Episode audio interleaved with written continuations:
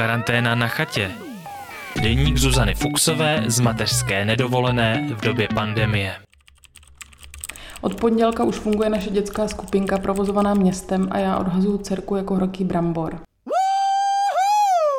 Konečně stihnu zhruba to, co jsem si přece vzala, možná jen o trochu míň kvůli přepínání na sketch SNL.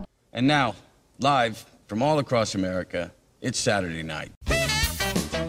Na deky s motivem pizzy na čínském e-shopu a vysokou školu epidemiologie v četovacích místnostech. S kamarády předjímáme, co se stane, aniž bychom to samozřejmě mohli vědět.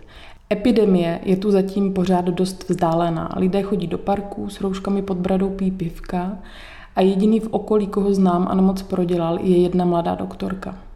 U imaginárních hrozeb je trochu těžší se bát. Já se pořád víc bojím toho, že se vybourám, jakkoliv to nechci zlehčovat. Ale každý má své fobie.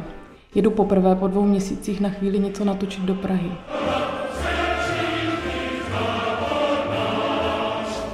Je poloprázdná, cítím se jako ve vlasteneckém apokalyptickém snu.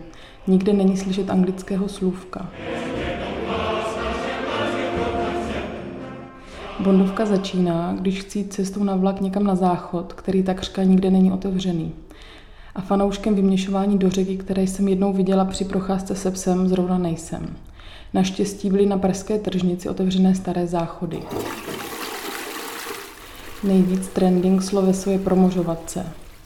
To říkáme, když jdeme do parku s kamarády.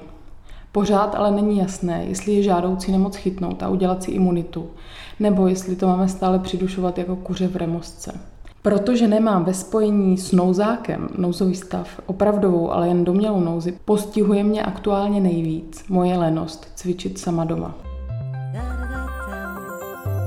Chci jít do svého oblíbeného hygge studia, které ale logicky odmítá otevřít.